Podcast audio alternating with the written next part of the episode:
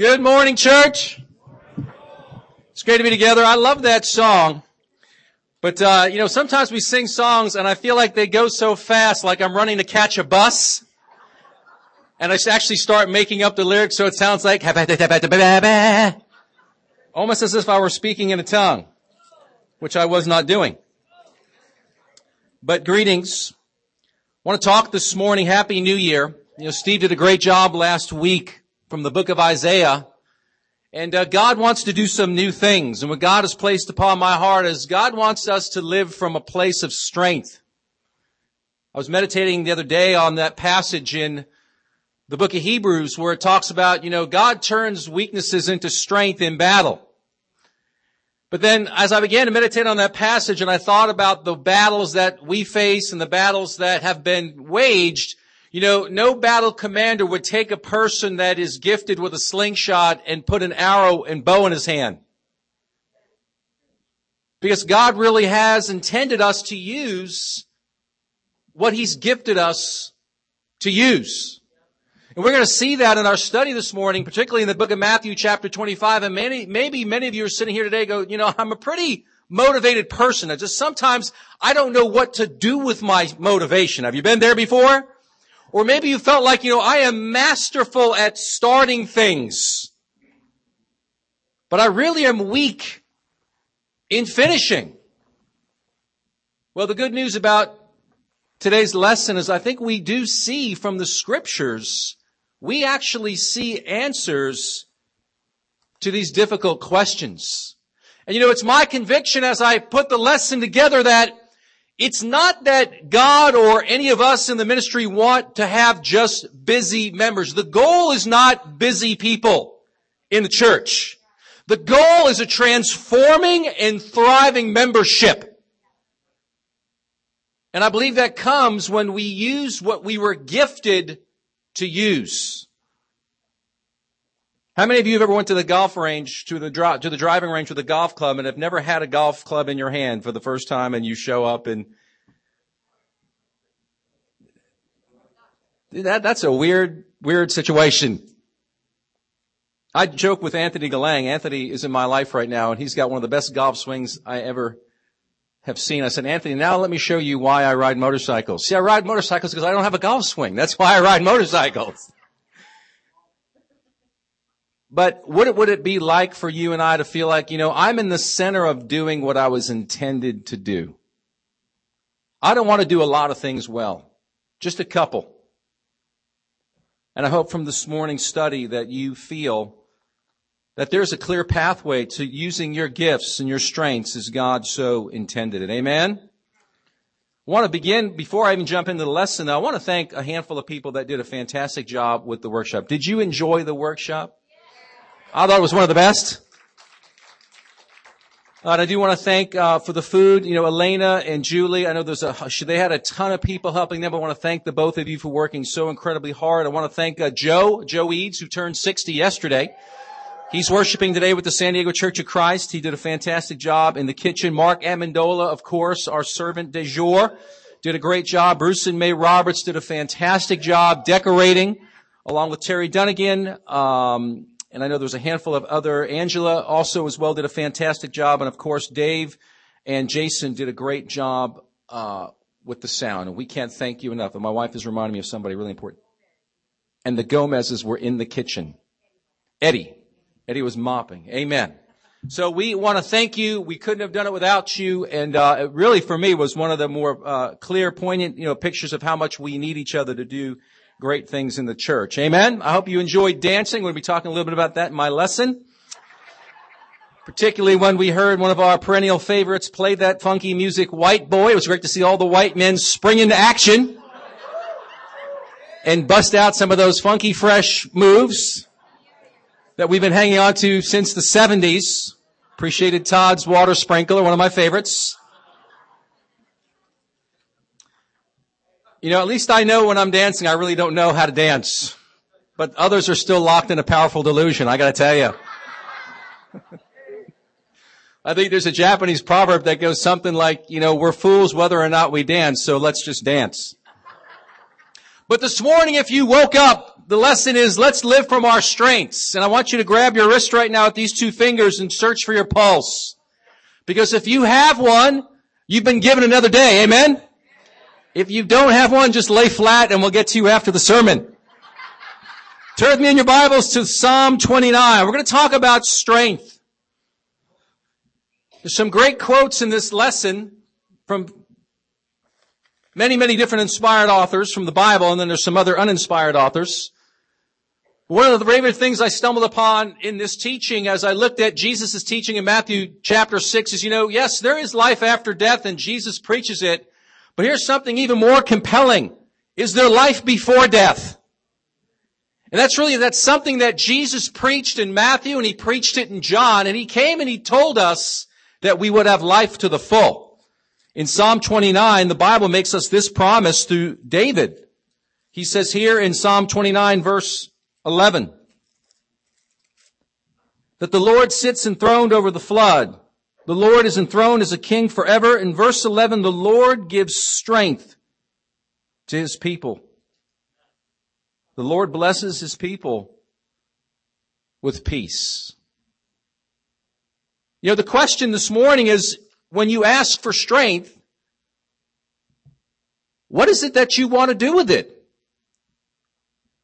And the bottom quote reads like this, as you grow older, you will find the only times you regret are the things that you didn't do.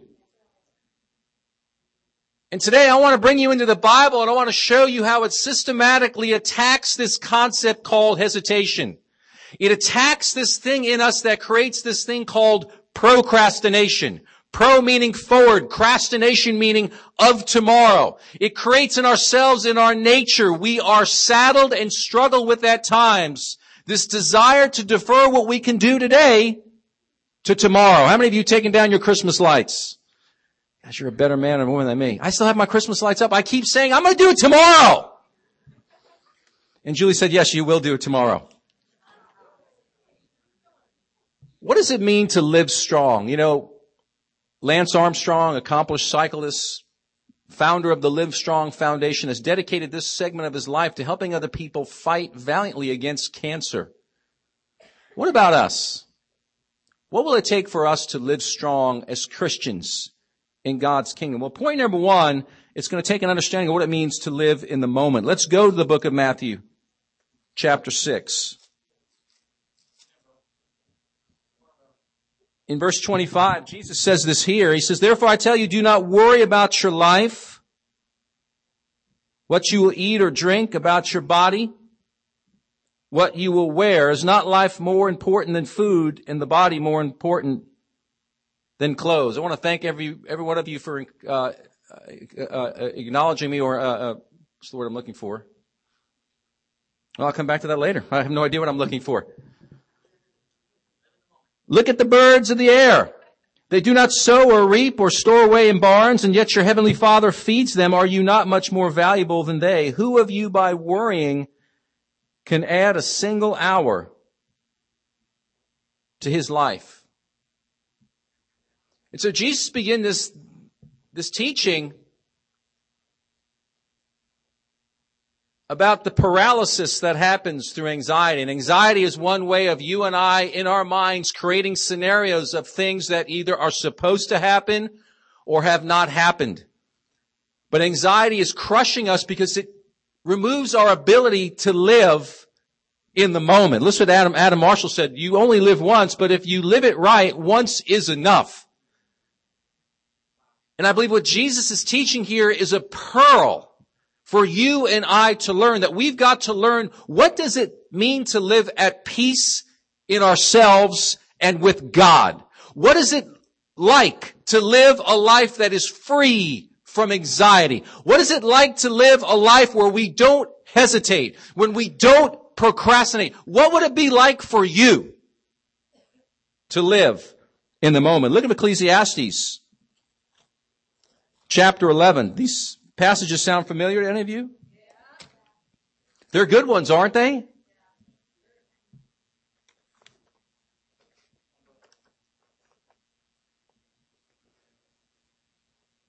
It's interesting in Ecclesiastes 11 verse 6, the Bible says, sow your seed in the morning and in evening let not your hands be idle, for you do not know which will succeed, whether this or that, or whether both will do equally well. You know, it's interesting at the end of this passage, it's talking about God granting favor, and the Bible uses the word success, and we all look for that in life. But the question is, well, how do we arrive at that in that text? Well, it's interesting that Solomon gives us insight into that. He, calls us to do several things. One, in verse one, he just says, hey, you gotta cast your bread upon the water. You've gotta be a person who is able to live in the moment and give. You've got to learn to give of yourself. You've got to be able to give and live in this moment. There's nothing more powerful than being present right here right now. Not thinking about what you have to do in two hours. Not thinking about what you did or didn't do last night or how silly you looked like on the dance floor. Can I get an amen, white men? You know, you can't think of that. But the power is living in this moment right now and the writer says, Cast your bread upon the waters, for after many days it will return back to you. He says the same thing in verse 6. Sow your seed in the morning, give, live in the moment. And then the scripture says something powerful in verse 4. Do you want to learn how to start things that are important to you that you've not started in a while? Well, then you have to stop watching the wind and start planting seeds. Church, it's debilitating. We go week after week after week and we put seeds in our hand and we stick them in our pockets and we're not sticking them in the ground and then we're praying to God we're going, you know, God, where are you? But are we taking the seed and are we sticking it in the ground? What an amazing opportunity for us today to leave here completely refreshed, not guilted, but completely refreshed that now we have an opportunity to begin something meaningful that we've been putting off for a long time. And I don't know what that is for you. But I hope that you pray and you talk and you massage and you wrestle and you bring it up to the top because God is making a promise today. In fact, even the commentator said at the end of this verse, he says, you know, what I get from the passage in so many words is you just have to stop waiting for the perfect opportunity and start living now. Live now. Don't live for next week. Don't plan for next month. I'm not saying don't plan in terms of organization, but live today. Do you want to finish things that you start? We all do. There's the insight in verse 4. Stop looking at the clouds and start pulling out of the ground the seeds that you planted. It's all right there. If we want to live strong, brothers and sisters, we've got to not hesitate, not stop procrastinating, start living today. Fear not that life shall come to an end, but rather fear that it shall never have a beginning. Wow. You want to live strong? Point two. We got to live by the Spirit. You know, as we're turning to uh, the book of Romans, I, I do want to uh, acknowledge Donna Mark in the first point for you know living in the moment. And what she shared yesterday was so powerful at at the conference at the workshop when she said, you know, I'm approaching 60, I'm getting my degree in psychology, and I have stopped telling myself I'm going to do this later. I'm doing it now, and I feel more alive than ever. Church, is that awesome to hear a sister in the congregation say that? I feel more alive than ever. I have stopped putting off this thing.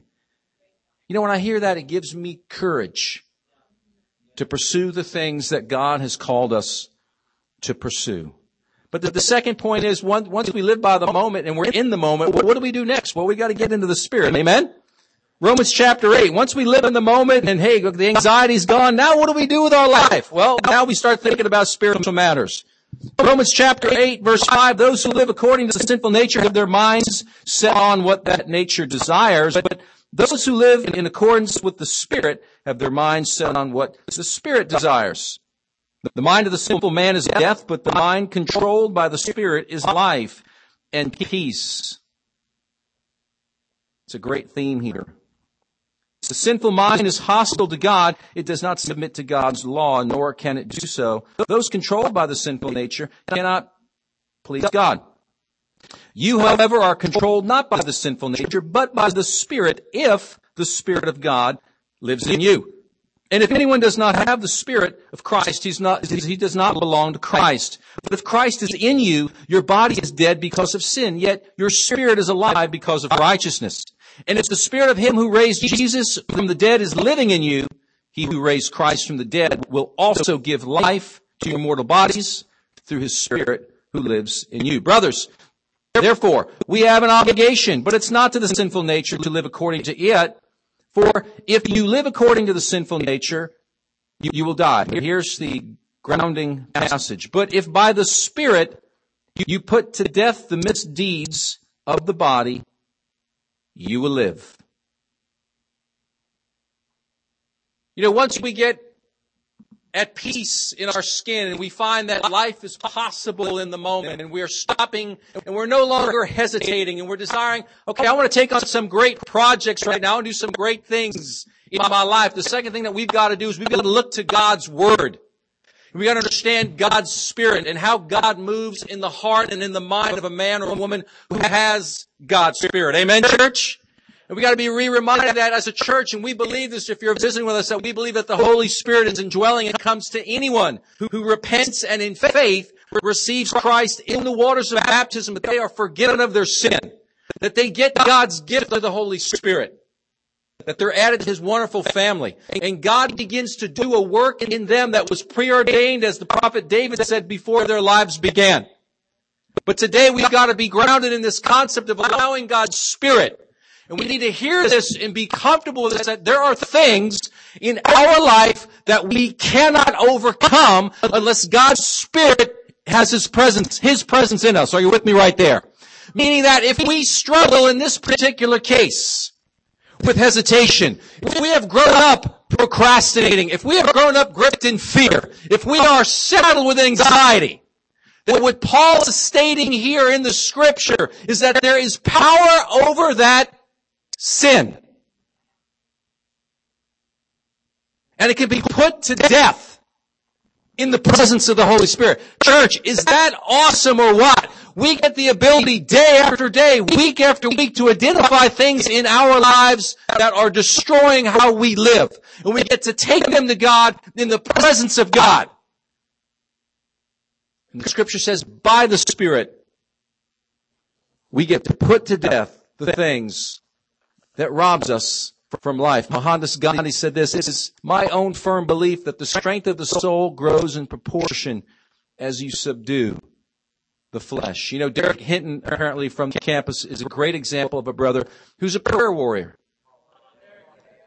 And that's awesome. You know, people that pray and pray in the spirit and you see, and you see their joy and you watch them come through the doors and they're here and they're fellowshipping and they're hugging people and they're out of themselves and because God's spirit is alive in their life and they're putting to death the things that spring back up. I once had a conversation with somebody recently who thought, you know, well, once you're baptized and you get the spirit, you don't sin. No, you continue to sin after you have the Holy Spirit. And you see the battle in Romans 7 and Romans 8, and we all have a battle to fight till the day we die. But wouldn't it be awesome that every morning we can wake up and we can understand what that sin is, and in the presence of God, through the Spirit, we get to pin that part of us down so that the other part can come to life. And the love and the joy and the peace that you and I are, are hungering for, it springs to life when we are subduing the lust and the anger and the impatience and the self-righteousness that we struggle with as Christians. Do you want to live strong? Do you want to live strong? Then you gotta learn to live in the moment. You gotta live now, not tomorrow, not next month. And if you want to live strong, you've got to live by the Spirit because if you don't live by the Spirit, you're going to live by the flesh. And like Brian talked about in communion, it's going to be a roller coaster ride.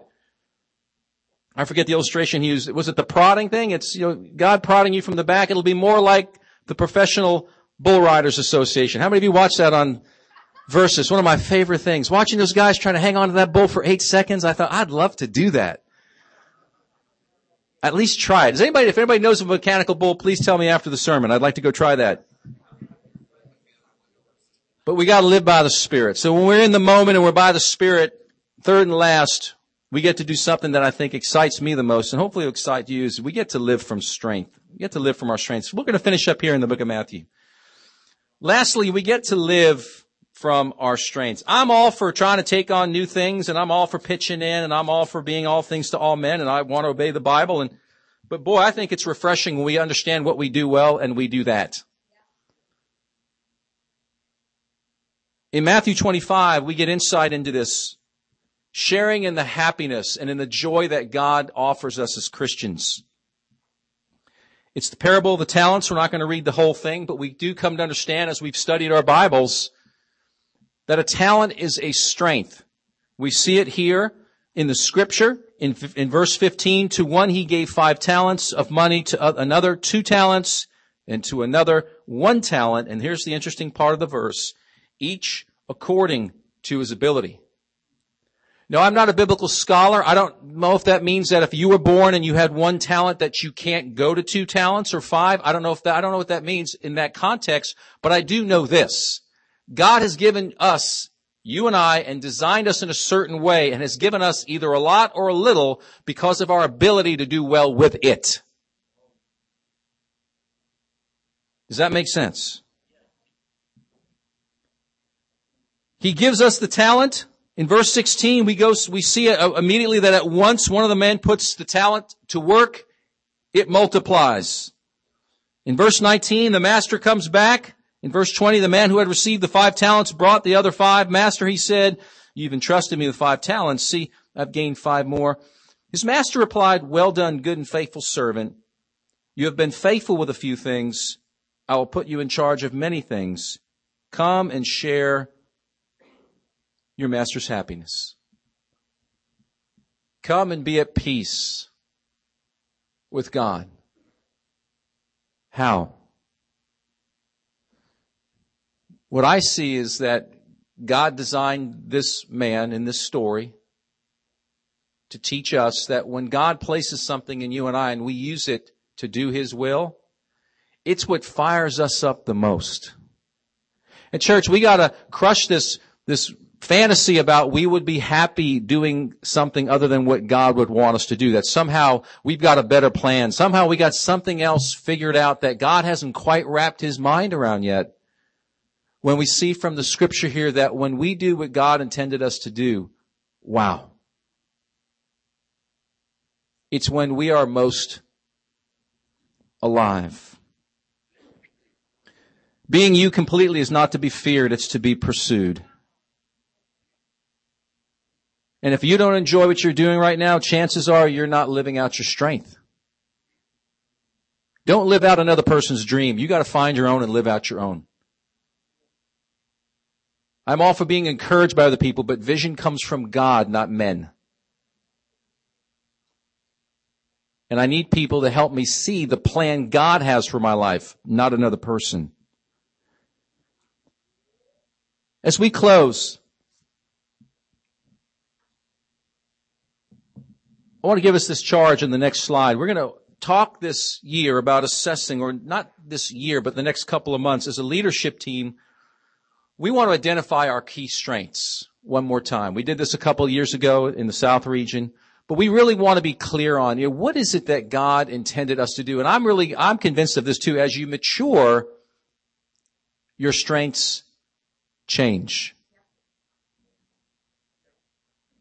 And so what your strengths were two years ago, they might not be today or five years ago. But I will say this, there's nothing more exciting to watch people using their strengths and completely. How about last night watching Jobo and Melissa dance on the dance floor? Did you guys see that? It's like watching the Olympics. I just stood there with my jaw. I'm like, wow. So that's what dancing is. I had never seen it until that moment, I think, but, but you know, I, it really was a great visual for me to see these Christians with pure hearts complete purity, dancing with one another and watching these five talent people on the dance floor just putting it all out there. And I go, yo, that's what it's like to live a strength. That's what it looks like visually. That's what God, that's what God wants to do with us. Even if we can't dance nearly like that.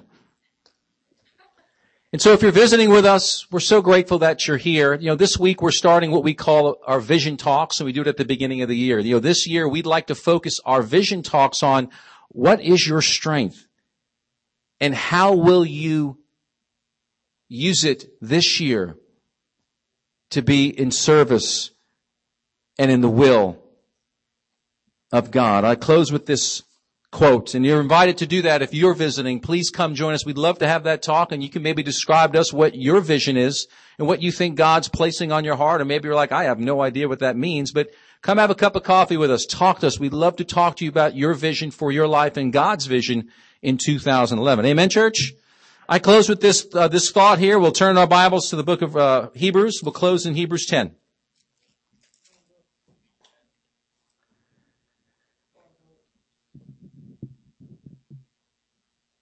Hebrews 10. As we're turning to Hebrews 10, I leave you with a quote from Oliver Wendell Holmes that says, many people die with their music still in them. Why is this so? Too often it is because they are always getting ready to live. Before they know it, time runs out. Hebrews chapter 10. Are you with me, church? Verse 35. So do not throw your confidence away. It will be richly rewarded. You need to persevere, church, so that when you have done the will of God, you will receive what is promised. For in just a very little while he was coming, will come and will not delay. But my righteous one will live by faith, and if he shrinks back, I will not be pleased with him. But we are not, Church of Christ, of those who shrink back and are destroyed, but of those who believe and are saved. We will live strong in 2011. Amen, church? And it'll be to God's glory. Amen. Thank you for your attention. Enjoy your weekend. Enjoy your spouse, your kids, and enjoy the playoffs.